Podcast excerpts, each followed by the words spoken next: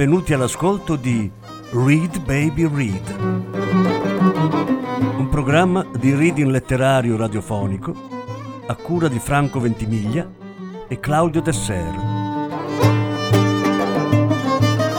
Voce Franco Ventimiglia. Regia Claudio Desser.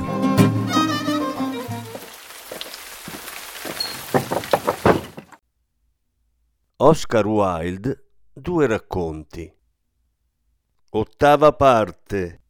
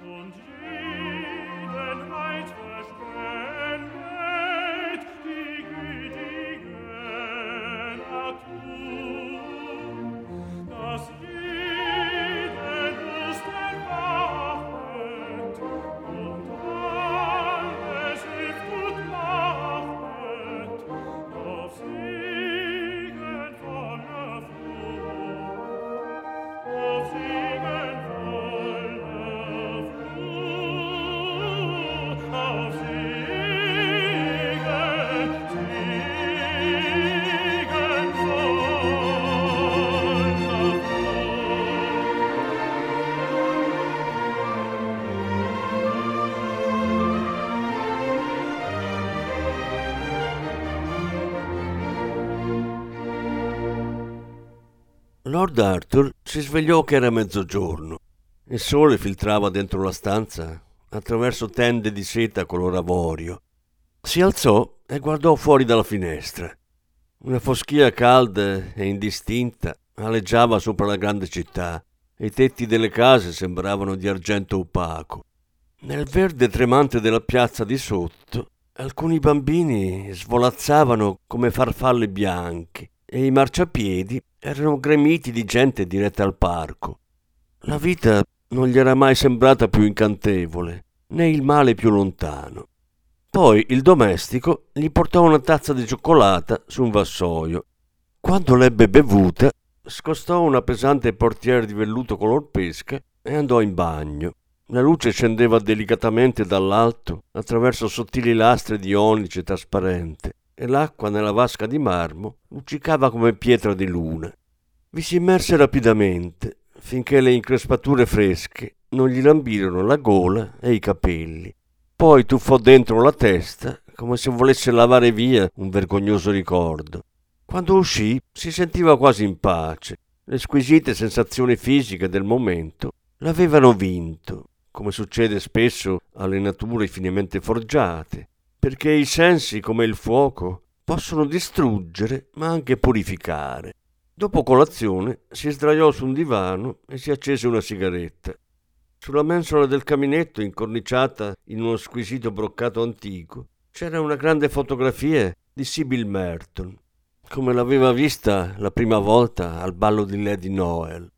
La testa piccola e squisita era piegata leggermente di lato, come se la gola, esile quanto un fuscello, non riuscisse a sopportare il peso di tanta bellezza. Le labbra, leggermente aperte, sembravano fatte per una dolce melodia e dagli occhi sognanti traspariva tutta la tenera, meravigliata purezza della gioventù. Con l'abito morbido e aderente di crepe de chine e il grande ventaglio a forma di foglia, sembrava una di quelle piccole, delicate figure che si trovano negli oliveti vicino a Tanagra, e nella sua posa e contegno c'era un tocco di grazia greca. Eppure non era piccola, era solo perfettamente proporzionata, cosa rara per un'epoca in cui così tante donne sono troppo grosse o troppo insignificanti. Guardandola, Lord Arthur si sentì pervadere dalla terribile pietà che scaturisce dall'amore. Sapeva che sposarla, con la maledizione dell'omicidio che gli gravava sul capo, equivaleva a un tradimento come quello di Giuda, a un peccato peggiore di quelli mai concepiti dai Borgia. Quale felicità li aspettava se da un momento all'altro poteva essere chiamato a eseguire la profezia scritta sulla sua mano? Che vita poteva avere se il fatto teneva quell'atroce destino sulla bilancia? Il matrimonio doveva essere posticipato a qualunque costo. Su questo non c'erano dubbi. Anche se amava ardentemente la ragazza e bastava il tocco delle sue dita, quando erano seduti vicini, a fargli fremere ogni nervo del corpo di una gioia sublime, vedeva chiaramente qual era il suo dovere ed era perfettamente consapevole di non poterla sposare finché non avesse commesso il delitto. Solo allora poteva salire all'altare con Sibyl Merton e consegnare la propria vita nelle sue mani senza il terrore di aver sbagliato. Solo allora poteva prenderla tra le braccia sapendo che non avrebbe mai dovuto arrossire per lui, che non avrebbe mai dovuto abbassare il capo per la vergogna. Ma prima bisognava sistemare quella faccenda e prima lo si faceva, meglio era per entrambi. Molti uomini, nella sua posizione, avrebbero preferito la facile via del compromesso alle altezze scoscese del dovere. Ma Lord Arthur era troppo coscienzioso per anteporre il piacere alla rettitudine. Il suo amore non era semplice passione, e per lui Sibyl simboleggiava tutto ciò che era buono e nobile provò un iniziale senso di repulsione per quel che gli era stato richiesto, ma scomparve nel giro di poco. Il suo cuore gli disse che non era un peccato, ma un sacrificio, e la sua ragione gli ricordò che non c'erano altre strade praticabili. Doveva scegliere se vivere per sé o vivere per gli altri, e sebbene quel compito fosse indubbiamente atroce, sapeva che non doveva lasciar vincere l'egoismo sull'amore Presto o tardi siamo tutti chiamati a risolvere questo dilemma. Presto o tardi ci troviamo tutti di fronte a una simile scelta. A Lord Arthur successe presto nella vita, prima che la sua natura fosse rovinata dal cinismo calcolatore della mezza età, o che il suo cuore fosse corroso dal vuoto, elegante egoismo della nostra epoca. E non ebbe alcuna esitazione a compiere il suo dovere. Inoltre, fortunatamente per lui, non era un semplice sognatore o un pigro dilettante. In quel caso avrebbe esitato come Amleto, permettendo all'indecisione di guastare il suo proposito. Ma Lord Arthur era un uomo profondamente pratico. La vita per lui significava azione più che pensiero e inoltre possedeva quel dono rarissimo chiamato buonsenso.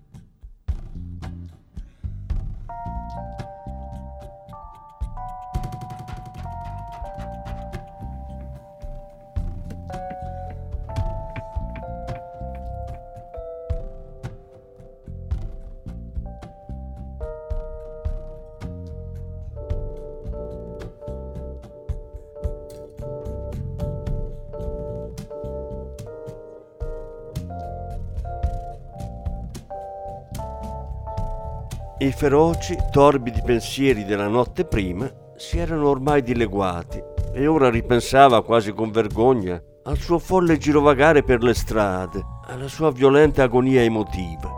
La sincerità stessa delle sue sofferenze gliele faceva sembrare irreali. Si chiese come aveva potuto essere così sciocco da dare in escandescenze per ciò che era inevitabile. L'unico quesito che adesso lo tormentava era chi doveva uccidere. Perché non era cieco al fatto che l'omicidio, come le religioni pagane, richiedeva tanto un sacerdote quanto una vittima. Non essendo un genio, non aveva nemici, capiva anzi che non era quello il momento di soddisfare rancori o antipatie personali, perché la missione in cui era coinvolto era della massima solennità. Stilò quindi una lista dei suoi amici e parenti su un foglio e dopo un'attenta riflessione si decise a favore di Lady Clementina Beauchamp, un'adorabile vecchietta che viveva in Carson Street e che era una cugina di secondo grado da parte di madre. Era da sempre affezionato a Lady Clem, come la chiamavano tutti, ed essendo egli stesso molto ricco, e avendo ereditato tutti i beni di Lord Rugby, non appena diventato maggiorenne, non avrebbe ricavato nessun basso vantaggio economico dalla sua morte.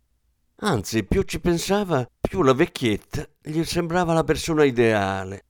E convinto che temporeggiare sarebbe stato ingiusto nei confronti di Sibyl, decise di mettersi subito all'opera. La prima cosa da fare, ovviamente, era regolare il conto con il chiromante.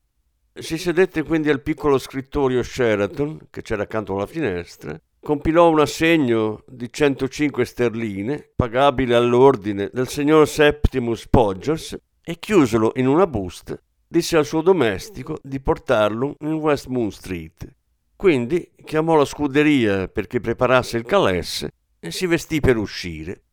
Al momento di lasciare la stanza, lanciò un'ultima occhiata alla fotografia di Sibyl Merton e giurò che qualunque cosa fosse successa non le avrebbe mai rivelato cosa stava facendo per amor suo, ma avrebbe sempre serbato il segreto di quel sacrificio nel proprio cuore. Sulla strada per il Buckingham si fermò da un fiorista e mandò a Sibyl un bellissimo cesto di narcisi dai deliziosi petali bianchi e con i cuori simili a penetranti occhi di fagiano. Giunto al club, andò subito in biblioteca suonò il campanello e ordinò al cameriere di portargli una limonata con soda e un libro di tossicologia. Si era convinto ormai che il veleno fosse il mezzo migliore per quella fastidiosa faccenda. La violenza fisica lo disgustava e inoltre non voleva che l'omicidio di Lady Clementina attirasse l'attenzione pubblica, poiché non sopportava l'idea di essere messo in mostra in casa di Lady Windermere o di vedere scritto il proprio nome sui volgari giornaletti mondani. Doveva anche pensare al padre e alla madre di Sibyl, che erano persone piuttosto all'antica e potevano opporsi al matrimonio se fosse scoppiato uno scandalo, pur sapendo in cuor suo che se avesse raccontato loro le circostanze del caso sarebbero stati i primi ad apprezzare i moventi delle sue azioni. Aveva tutte le ragioni, quindi, per propendere per il veleno. Era sicuro, efficace e discreto ed eliminava la necessità di scene penose per le quali da buon inglese, nutriva una profonda avversione. Della scienza dei veleni, però, non sapeva nulla e visto che il cameriere non riuscì a trovare altro che cose come la Ruff's Guide o il Bailey's Magazine, cominciò a cercare egli stesso tra gli scaffali, finché non trovò un'edizione ben rilegata della farmacopeia e una copia della tossicologia di Enskin, curata da Sir Matthew Ryde, presidente del Collegio Reale dei Medici, nonché membro storico del Buckingham dove era stato eletto per sbaglio al posto di un'altra persona. Un contretemps che aveva irritato a tal punto la commissione che quando si era presentato il vero candidato l'avevano respinto all'unanimità. Lord Arthur rimase alquanto perplesso dai termini tecnici utilizzati in entrambi i libri e cominciava già a pentirsi di non aver studiato con più attenzione i suoi testi classici a Oxford quando nel secondo volume di Erskine trovò una descrizione accurata e molto interessante delle proprietà della conitina, scritta in un inglese abbastanza comprensibile. Era proprio il veleno che faceva il suo caso. Aveva un effetto rapido, anzi quasi immediato, era assolutamente inodore e se assunta sotto forma di capsule di gelatina, come consigliava Sir Matthew, non era per niente sgradevole al gusto. Si annotò dunque sul polsino della camicia la quantità necessaria per una dose fatale, rimise i libri al loro posto e si incamminò per St. James Street verso la celebre farmacia Pestole Danby. Il signor Pestole, che serviva sempre di persona i clienti aristocratici, fu alquanto sorpreso dalla richiesta e molto rispettosamente mormorò qualcosa sulla necessità di una ricetta medica Tuttavia, non appena Lord Arthur gli spiegò che era per un grosso mastino norvegese di cui si doveva sbarazzare perché cominciava a mostrare i sintomi della rabbia e aveva già azzannato due volte il cocchiere al polpaccio, l'uomo si mostrò pienamente convinto. Si congratulò con Lord Arthur per la sua meravigliosa conoscenza della tossicologia e fece preparare subito la ricetta. Lord Arthur mise la capsula in una graziosa bonbonnière d'argento che trovò nella vetrina di un negozio di Bond Street. Buttò via il brutto portapillole di Pestro e Nambi e si diresse subito a casa di Lady Clementina. Ebbene, monsieur le mauvais sujet, esclamò la vecchietta vedendolo entrare. Perché non sei venuto a trovarmi per tutto questo tempo? Mia cara Lady Clem, non ho mai un attimo nemmeno per me, rispose Lord Arthur con un sorriso. Vorrai dire, immagino, che te ne vai in giro tutto il giorno con la signorina Sibyl Merton a comprare chiffon e a parlare di sciocchezze. Non capisco perché la gente fa tanto chiasso quando si tratta di sposarsi. Ai miei tempi non ci saremmo mai sognati di civettare in pubblico, se è per questo nemmeno in privato. Le assicuro che non vedo Sibyl da 24 ore, Lady Clem. Per quel che ne so, appartiene tutta alle sue modiste. Certo, è questo l'unico motivo per cui vieni a trovare una brutta vecchia come me. Mi sorprende che voi uomini non lo vogliate capire. On est fait des folies pour moi. E ora eccomi qua. Una povera creatura piena di reumatismi, con la parrucca e di pessimo umore. Se non fosse per la cara Lady Jensen che mi manda tutti i peggiori romanzi francesi che riesce a trovare, non saprei proprio come arrivare a fine giornata. I dottori non servono a niente, se non a intascare parcelle. Non riescono nemmeno a curarmi il bruciore di stomaco. Le ho portato un rimedio per questo, Lady Clem, disse Lord Arthur gravemente. Una cosa prodigiosa, inventata da un americano. Non credo che mi piacciono le invenzioni americane, Arthur. Neanche un po'. Di recente ho letto alcuni romanzi americani ed erano alquanto assurdi. Oh, ma questo non è affatto assurdo, Lady Clem. Le assicuro che è un rimedio fantastico. Mi prometta che lo proverà. E Lord Arthur tolse la scatoletta di tasca e gliela porse. Beh, la scatoletta è deliziosa, Arthur. Davvero è un regalo? Molto carino da parte tua. E questa è la medicina prodigiosa. Sembra un bonbon. La prendo subito. Santo cielo, Lady Clem! gridò Lord Arthur afferrandole la mano. Eh, non può, è una medicina omeopatica e se la prende quando non ha bruciore di stomaco rischia di farle malissimo. Aspetti di avere un attacco e poi la prenda. Rimarrà sbalordita dal suo risultato. Vorrei prenderla adesso, disse Lady Clementina, alzando alla luce la piccola capsula trasparente in cui fluttuava la conitina liquida. Sono sicura che è squisita. Il fatto è che, pur detestando i dottori, adoro le medicine. Comunque la terrò per il prossimo attacco. E quando crede che sarà? chiese ansiosamente Lord Arthur. Presto? Spero non prima di una settimana. Ne ho avuto uno fortissimo ieri mattina, ma non si sa mai. Quindi è sicura che ne avrà uno entro la fine del mese, Lady Clem? Temo di sì.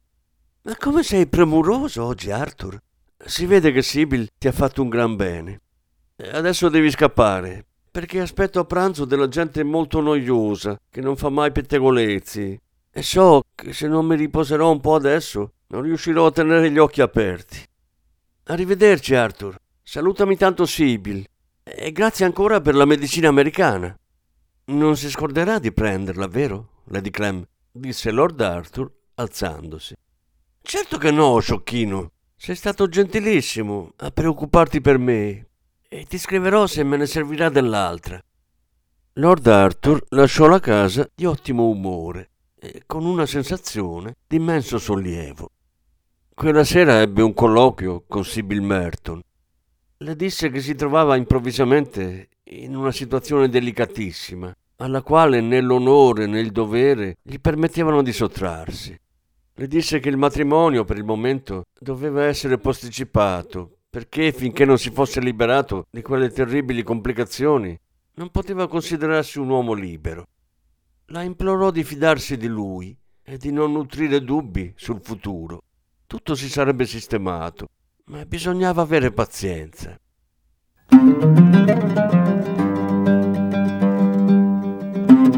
Avete ascoltato Read Baby Read un programma di reading letterario radiofonico a cura di Franco Ventimiglia e Claudio Tesser. Grazie per l'ascolto, alla prossima settimana. La successiva parte sarà trasmessa la prossima settimana. Thank you.